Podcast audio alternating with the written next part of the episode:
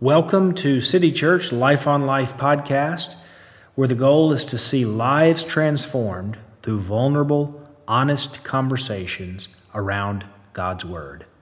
Our theme this week is union with Christ. The key verse from Paul's letter to the Colossians, chapter 3. If then you have been raised with Christ, seek the things that are above, where Christ is seated at the right hand of God.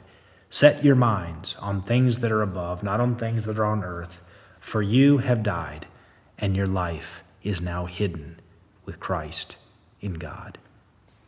We're going to talk about union with Christ, and I'll warn you from the front, you'll have to use your imagination. We need to talk about this word imagination because it often gets a bad rap today. We think it has to do with fiction or fairy tales, something not real, hence our phrase, oh, that's just your imagination. But imagination is that distinctly human capacity by which we image anything and everything that's not immediately visible to our eyes. What does your mother look like? I just caused you to use your imagination. But the fact is, we use our imaginations all the time. You use your imagination to image what is real but not visible. Different from seeing what is unreal, imagination is used to see what is unseen. One way to think about the Christian life, not the only way, but a too little used way, the Christian life is about having our imagination taken captive and reshaped by a new story. Once you start looking for it, the call to the imagination fills the pages of the Bible. When Paul writes, Set your mind on things that are above, he's not talking about looking up, he is calling to our imagination. The biblical scholar Walter Brueggemann once wrote The key pathology of our time is the reduction of the imagination so that we are too numbed and satiated to do any serious imaginative work. He's saying that our imaginations have been taken captive by other stories, so much so that we can no longer hear the story God is telling us about who we are in His world. We're going to need our imaginations today because we're going to talk about what is foundational to living out this new story, and that is our union with Christ. How much have you heard about union with Christ? If you're anything like me, not much. I first heard about union with Christ from a theologian named John Calvin who said it needs to be accorded the highest degree of importance. He wrote, We must understand that as long as Christ remains outside of us and we are separated from him, all that he has suffered and done for the salvation of the human race remains useless and of no value to us. I'd never heard it put like this that to be saved means to be united to the Savior. But C.S. Lewis wrote, How is it possible for us to share in the life of Christ? The whole purpose of becoming a Christian is simply nothing else. John Owen, England's greatest theologian, wrote, Union with Christ is the greatest, most honorable, and most glorious of all graces that we are made partakers of. And Jonathan Edwards, America's greatest theologian, added, By virtue of the believer's union with Christ, he doth really possess all things. Those are impressive names telling us this is of first importance. And yet I wondered, why had I never heard of it before? Where's this in the Bible? The major writer of the New Testament, the Apostle Paul, never once uses the word Christian, but there is a phrase he uses over and over, so brief it's easy to read right over as insignificant. But some 160 times, give or take, Paul says that we are in Christ. In Christ. It's almost impossible to overstate how important that little phrase is for the Apostle Paul. No phrase bears more weight for him. In the elusive search for the center of Paul's theology, the scholar Constantine Campbell claims that union with Christ is, if not the center, at least the key to understanding Paul's theology. Theologian John Murray concluded nothing is more central or more basic than union with Christ. It is the central truth of the whole doctrine of salvation. Union with Christ. It is the highest privilege of the Christian life because greater than any gift God gives us in the gospel justification, our adoption, even heaven Greater than all these, the greatest gift that God gives us is Himself. God is the gospel. But it's only our union with Christ that makes our communion with God possible for us. So we should ask if nothing is more central or more basic than union with Christ, why is union with Christ neither central nor basic to most of us? Why, when asked what is the gospel, would union with Christ not spring to our minds? This forgotten truth isn't how the gospel is often talked about, and that has very real consequences. It's worth pondering what happened to union with Christ. But for today, I want to move to what it is and just one implication for our recapturing this rich biblical doctrine. Union with Christ means that you are in Christ and Christ is in you. You are in Christ. See, if it's true that in Christ is the very key to understanding the entire New Testament, then let's linger over that phrase, in Christ. How can one person be in another, much less someone from whom we're separated by time and space? Scholars have sometimes referred to this under the heading of a corporate personality, a leader who represents a people or a group. To be in Christ means that Christ represents us thoroughly and vicariously. Think of a sports team. When the forward on the soccer team scores the winning goal, that goal and the victory are credited to the entire team. Even the players sitting on the bench, even the fans sitting in the stands or sitting on their sofas at home, they participate in the victor's triumph. In the same way, we live through the life of another, and every part of Christ's life and Christ's victory has significance for us. Christ's obedience has significance for us. His suffering changes our own. He was raised for us. He ascended into heaven where he is seated, Colossians 3, verse 1 says. And even this ascension has implications for us. This gets heady pretty quickly, so here's a picture. When I was in junior high school, I played football in an organized team for the first time, and my size gave our team a distinct advantage. You see, I was the smallest player on the field. I was so small that when I had the ball, the opposing team had a difficult time tackling me because they couldn't see me. When we had to have the yards, our go to play was called refrigerator right. We called it that because our coach set the biggest guy on our team, Andrew, in front of me as a blocker and had our quarterback hand me the ball.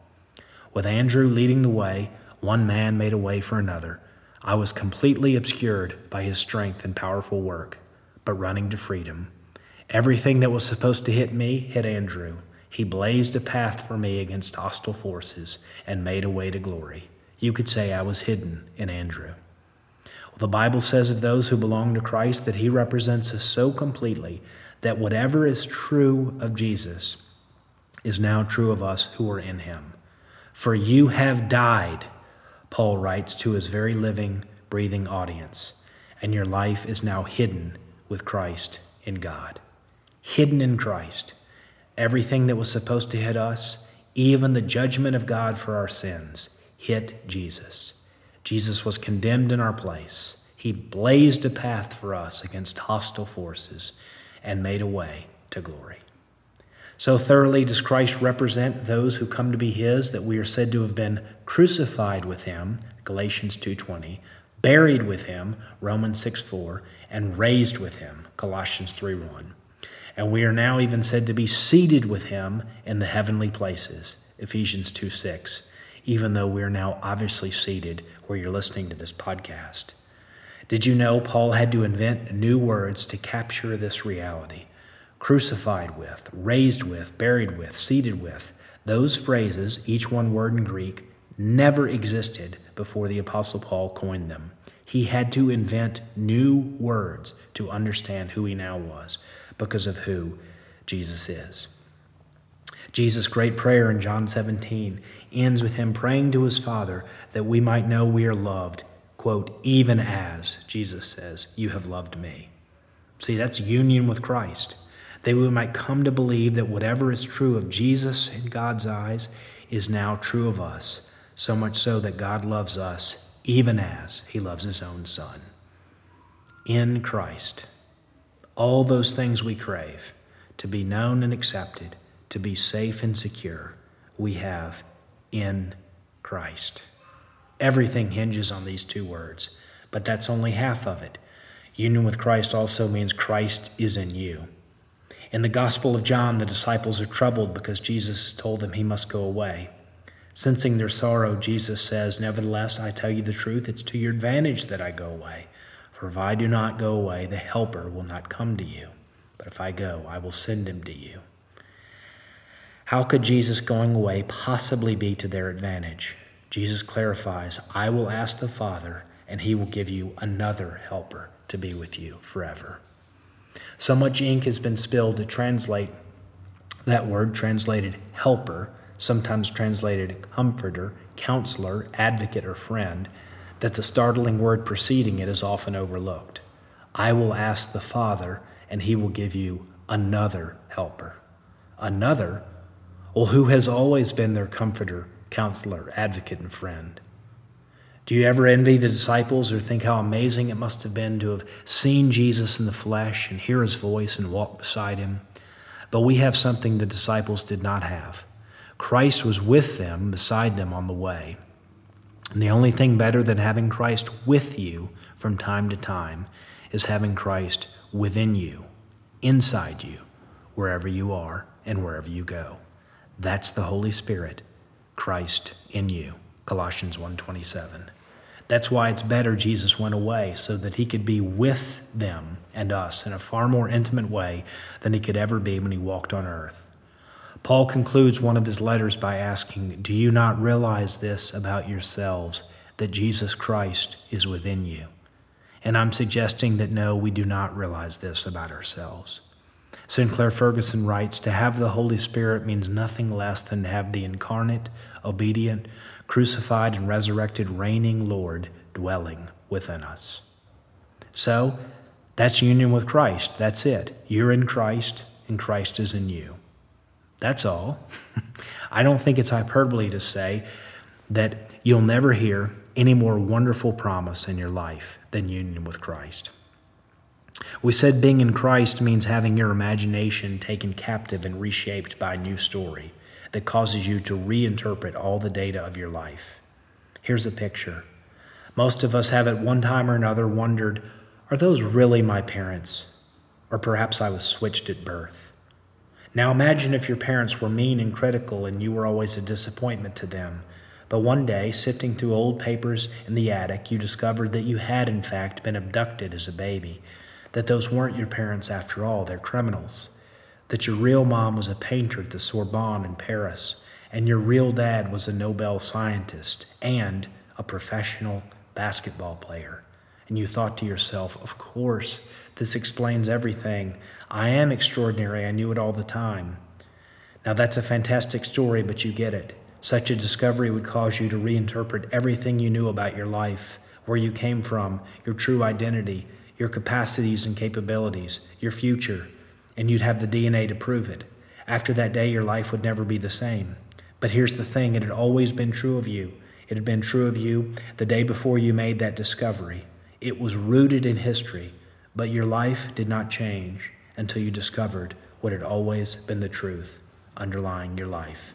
And yet, until that moment, had remained hidden from your sight. I dare say you'd walk out of that attic, and you can walk out of this room today with new eyes for everything and everyone, a new identity. And you actually do have the DNA to prove it the Holy Spirit. And now we get to walk out and learn to live this new life. It will take our imagination to lay hold of what's already true. You're in Christ, and Christ is in you. Now, the implications are limitless, but let's just focus on one question and see how union with Christ reframes it. And that question is how can we change? Wise spiritual counselors give us conflicting advice as to the root of our problem and the way to move forward. In the main, there are two dominant voices on offer in the church today. One you could call the way of extravagant grace, just believe, and the other you could call the way of radical discipleship, just obey.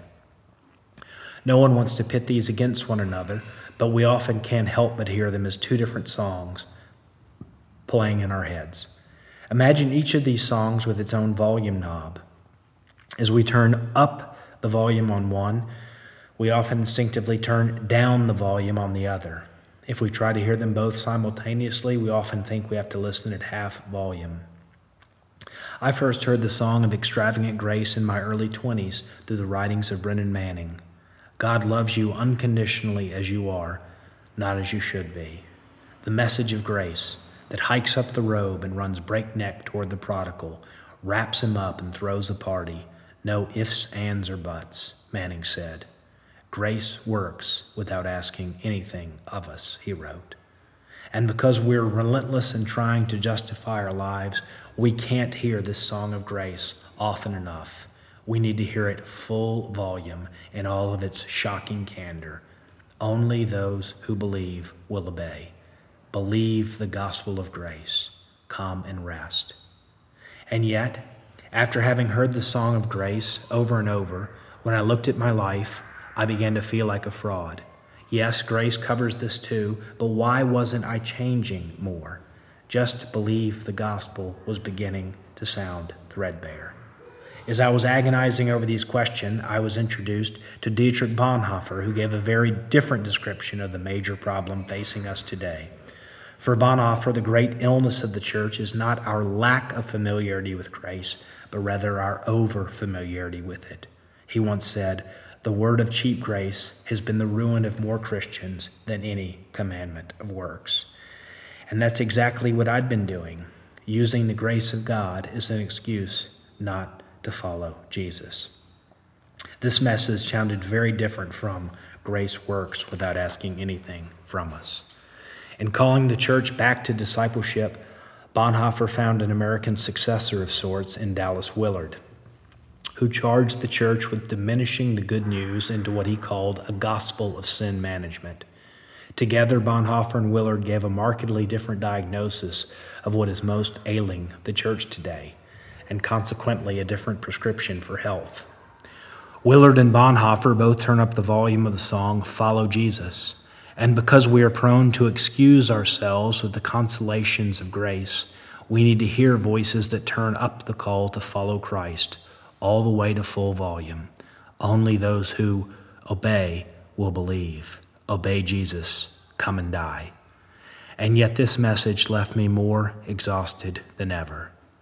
These writers were my heroes and people of deep piety, but for my part, I lacked a category to hold all these voices together the gospel of grace that requires nothing from us, and the gospel of radical discipleship that demands everything.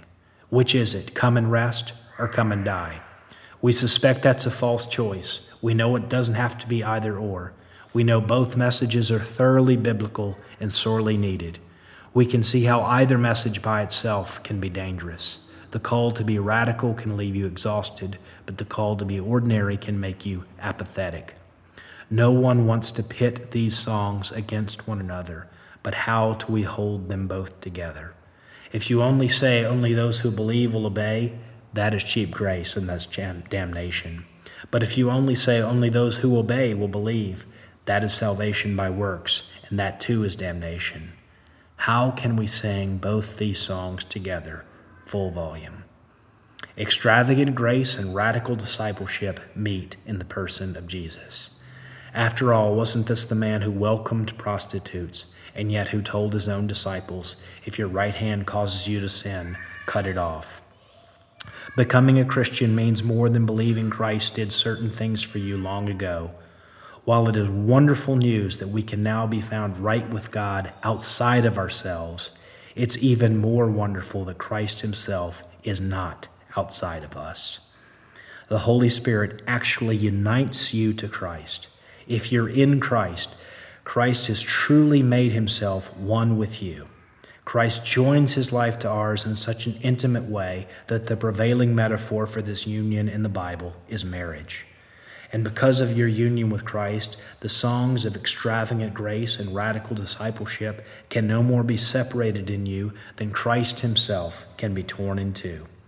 By living in union with him, we receive what one theologian called a double grace. By double grace, he meant, to use the Bible's own words, that both justification and sanctification flow out of our union with Christ. To illustrate this double grace, he used a picture from nature, the light and heat from the sun. Christ, our righteousness, is the sun. Justification, its light, sanctification, its heat. The sun is at once the sole source of both, such that its light and heat are inseparable. At the same time, only light illuminates and only heat warms, not the reverse. Both are always present, without the one becoming the other. From the one sun come light and heat, each distinct, yet life is not possible without both. Union with Christ allows us to hold together the demands of Jesus alongside the grace of Jesus in a way that enhances both without canceling either. Union with Christ enables you to hear the high call of Christ, but not as a bar to live up to, but as an ennobling compliment to live on to live into. To press up, further up, and further in to what is already yours in Christ. The Apostle Paul put it, Not that I have already obtained this or have already arrived at my goal, but I press on to take hold of that for which Christ Jesus took hold of me because neither song alone is sufficient to change us. Just believe the gospel leaves you with the suspicion you must not believe enough. That song can leave you cynical. Obey Jesus more can lead you to the terrifying possibility that you are one of the ones to whom Jesus will say, I never knew you. That can leave you ashamed and exhausted because I can't change my mold. That's right, but you are in Christ and the work of Christ sets you free from sin's penalty so you can boldly approach the throne of grace with confidence in Christ. Only those who, who believe can obey. At the same time, Christ is in you. Having the Holy Spirit means the resurrected Lord is within you, and the person of Christ now sets you free from sin's power. Only those who obey can believe. So, union with Christ is the song we need to hear today. The song of grace without union with Christ becomes an impersonal, cold arithmetic. The song of discipleship without union with Christ becomes a joyless duty, a never ending hill that can leave you exhausted. Union with Christ holds together what so many of us are struggling to hold together. It allows us to sing of a grace that asks nothing of us to love us. Amazing grace but demands everything from us my soul, my life, my all. That's union with Christ. We'll see you next week.